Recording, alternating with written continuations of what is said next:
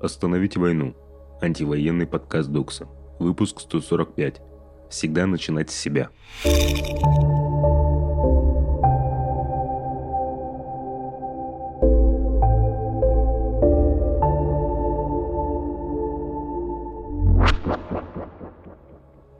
Привет, на связи Яблоня, корректорка Докса. Сегодня я собираюсь говорить об одной очевидной вещи, которую важно держать в поле своего внимания. Начинать нужно с себя. По моим ощущениям, с этой формулой есть проблема. Ее много лет назад на знамена поднимали пропагандисты и страусы. Страусами для себя обозначила людей, которые как будто тебя успокаивают и просят не отсвечивать. Но чего ты этим добьешься? Ничего не поменяется. Чего ты все время недоволен? Плохое государство начинается с тех, кто мусор мимо помойки выкидывает. В кругах оппозиционных это вызывает лютое раздражение. Разве можно фокусироваться на отдельных субъектах, когда есть такие большие системы, как государство? Отстаивая возможность противостояния субъект государства, оппозиционеры могут перекладывать всю ответственность на государство, забывая о том, что в борьбе против системы вклад каждого имеет вес. Агрессивная война, развязанная Россией, выбила почву из-под ног у всех. Это тяжелая ситуация, потому что пропадает чувство контроля над своей собственной жизнью. Вновь приходит понимание, что контроля над государством никогда и не было. Мы на бешеной скорости врезаемся в чувство бессилия и фрустрации, за которыми маячат тревожность с депрессией. Поскольку причина всех этих неприятных чувств – большая система, все силы мы кидаем на противостояние ей или ее адептам. Даже если в нашей жизни нет никакого активизма, мы все равно каждый день на поле боя – кто с родственниками и друзьями, поддерживающими российскую агрессию, кто внутри самого себя проживает весь этот процесс. Он болезненный, разрушительный, и что в целом верно, довольно безрезультатный. Война ведь все еще идет. Мне кажется очень важно помнить, чтобы бороться долго, необходимо позитивное подкрепление того, что некоторые вещи все-таки получаются. Если для нас получается, это только конец войны, мы обречены на фрустрацию в ближайшие месяцы точно – Важно понять, что именно нам необходимо для возвращения чувства контроля и найти это в изменившейся реальности. Так совершенно неожиданно я открыла для себя суды. Оказываясь в окружении людей, разделяющих твою боль и негодование, ты понимаешь, я такой не один. Для меня это стало возможностью создания новых связей и важной точкой опоры. Внезапно именно активизм, внезапно потому что у меня, например, было ощущение, что активизм это исключительно про отдачу ресурса – может показать, что такое солидарность в борьбе против войны, а значит активизм может поддержать. Много раз я и мои коллеги писали про заботу о своем состоянии, про фокус на себя. Я, пожалуй, сегодня не сказала ничего нового. Но мне кажется крайне важным из раза в раз возвращаться к идее о том, что фокусируясь на своей жизни, не так, как призывает пропаганда, не забивая на свои представления о добре и зле – мы сохраняем друг дружку и самих себя для антивоенного движения. Нет войне. Что произошло за день? Война, 152 день. Ночью был обстрелян пригород Харькова Чугуев. Разрушен дом культуры, в подвале которого прятались люди. Как утверждает губернатор Олег Синегубов, российские военные обстреляли Чугуев из зенитно-ракетного комплекса С-300. На данный момент спасатели освободили из-под завалов ДК трех человек – по словам Синегубова, в подвале находится еще несколько человек. Глава Минобороны Украины заявил об уничтожении 50 российских складов боеприпасов с помощью «Хаймерс». Агентство Рейтер отмечает, что не смогло провести независимую проверку слов Резникова. Россия также не прокомментировала заявление главы украинского Минобороны Алексея Резникова. Резников также сообщил, что украинская артиллерия нанесла несколько высокоточных ударов по мостам – он не сообщил подробностей, однако на прошлой неделе оккупационная администрация Херсонской области сообщала об ударах по трем мостам в регионе. Кроме того, Резников заявил, что Украина получила три немецких зенитно-ракетных комплекса «Гепард». Ожидается, что всего Германия поставит в стране 15 таких установок, а сегодня несколько десятков танков «Леопард». В Волынской области сбили два беспилотника, власти сообщили об одном погибшем – Глава обладминистрации Волынской области Юрий Погуляйко сообщил, что силы противовоздушной обороны ВСУ сбили два беспилотника. В результате падения обломков, по его словам, один человек погиб, несколько были ранены. Украина заявила о 50 тысяч женщин, несущих службу ВСУ. Кроме 38 тысяч женщин-военнослужащих, у нас есть еще гражданские женщины, работающие в вооруженных силах Украины. Поэтому в целом у нас более 50 тысяч женщин ВСУ. На передовой сегодня нас более 5 тысяч женщин, сообщила замминистра обороны Украины Анна Маляр. По словам чиновницы, это один из самых высоких показателей женского участия в армии среди стран, сотрудничающих с блоком НАТО. Зеленский уволил первого замсекретаря Совета нацбезопасности и обороны Украины Руслана Демченко. На сайте официального представительства президента не приводится информация о причинах увольнения Демченко.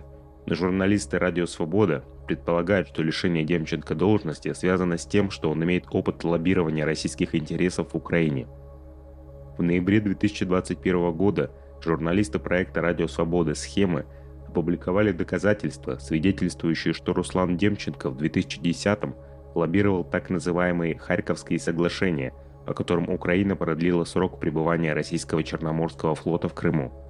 Обстоятельства подготовки и ратификации этих соглашений как раз сейчас проверяет СБУ. Последствия – Минздрав допустил возможность использования неоригинальных тестов на ВИЧ. В комментарии Минздрав сослался на постановление правительства номер 552, устанавливающее, что в условиях санкций возможно использовать в закрытых системах, то есть от одного производителя, неоригинальные расходные материалы без согласия правообладателя. Россия зависит от иностранных производителей тестов на ВИЧ из стран, которые российские власти относят к недружественным – Доля импортных тестов на определение иммунного статуса составляет 97%, на определение вирусной нагрузки 31%, на определение резистентности к лекарствам против ВИЧ 72%. Диагностика и лечение ВИЧ-инфекции в России предоставляется по УМС. Каждый ВИЧ-положительный пациент в первый год должен сдать 5-6 тестов на вирусную нагрузку и 4 теста на иммунный статус. Потом тесты необходимо сдавать два раза в год – по состоянию на 2021 год в России проживало более 1 миллиона 528 тысяч 300 инфицированных. Статистика от 2020 года. Из них 70,5% состояли на диспансерном учете. ЦБ планирует возобновить печать 10-рублевых и 5-рублевых банкнот уже в этом году из-за подорожания металла. По словам чиновника, выпуск бумажных десяток прекратили по экономическим причинам – из-за частого обращения они изнашивались быстрее, чем остальные купюры. Из-за этого их приходилось слишком часто допечатывать. Сегодня из-за подорожания металла цена тюканки монет выросла настолько, что ЦБ предполагает возможность начать выпуск не только 10-рублевых, но и 5-рублевых банкнот. По словам Белова, теперь благодаря новым технологиям печати, банкноты будут на 30% более долговечными, чем раньше. Выпуск 10-рублевых банкнот был остановлен в 2013 году – Выпуск 5-рублевого банкнот прекратили в 1998 году. Репрессии. Историка из Барнаула оштрафовали за грустные реакции к антивоенным постам. Барнаульскому преподавателю Алексею Аргунову назначили штраф 30 тысяч рублей за реакции Грущу и класса в «Одноклассниках». Как сообщает Сибирь Реалии, это первый случай, когда статью о дискредитации российской армии вменили не за публикацию или репост – а за эмоджи под чужим постом против войны. Реакцию Грущу преподаватель поставил под антивоенным видеообращением Арнольда Шварценеггера к россиянам, а класс под постом знакомого с просьбой отписаться тех, кто поддерживает войну в Украине. Полицейские задержали политика Леонида Гозмана на станции метро Фрунзенская в Москве. По данным УВД-инфо, местонахождение политика определили благодаря системе распознавания лиц «Сфера», Кроме того, судя по данным базы МВД, Леонид Гозман объявлен в розыск. Позже он был отпущен после ошибочного задержания по делу о двойном гражданстве. Сопротивление. Чебоксарцы зачеркнули Z-скульптуру и повесили на нее плакат «Киришу значит мир». Z стоит в центре Чебоксар с момента вторжения российской армии в Украину. За это время она уже дважды подвергалась нападению. В апреле Чебоксарец был оштрафован за удар ногой – а в середине июня на двух парней, разбивших фасад скульптуры, завели уголовное дело о вандализме. Что нужно знать? Феминистское антивоенное сопротивление выпускает антивоенную газету «Женская правда». Вы знали? Очень крутой формат для распространения информации в России. На днях читала историю девушки, которая подкидывает распечатанную газету своей бабушке, а та, в свою очередь, передает ее своим подружкам на даче после того, как прочитает сама – Очень хорошо подобран материал, очень приятно читать и распространять. Сегодня вышел седьмой выпуск. Прочитайте сами, передайте следующим. Что почитать?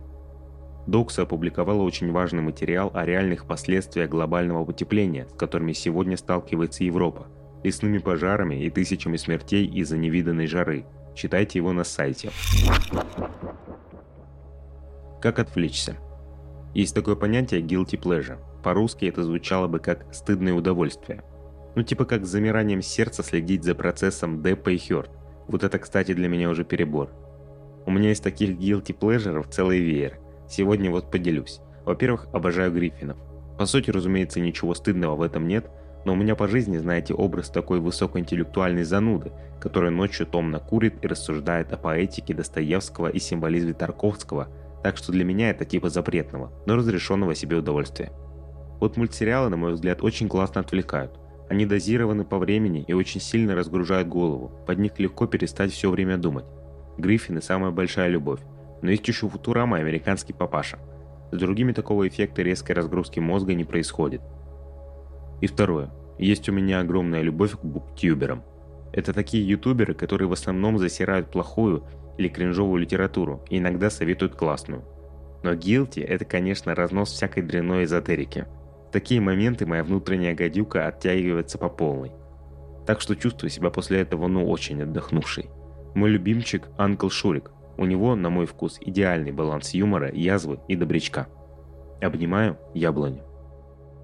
Это была яблоня, а также анонимный голос Докса. Держитесь.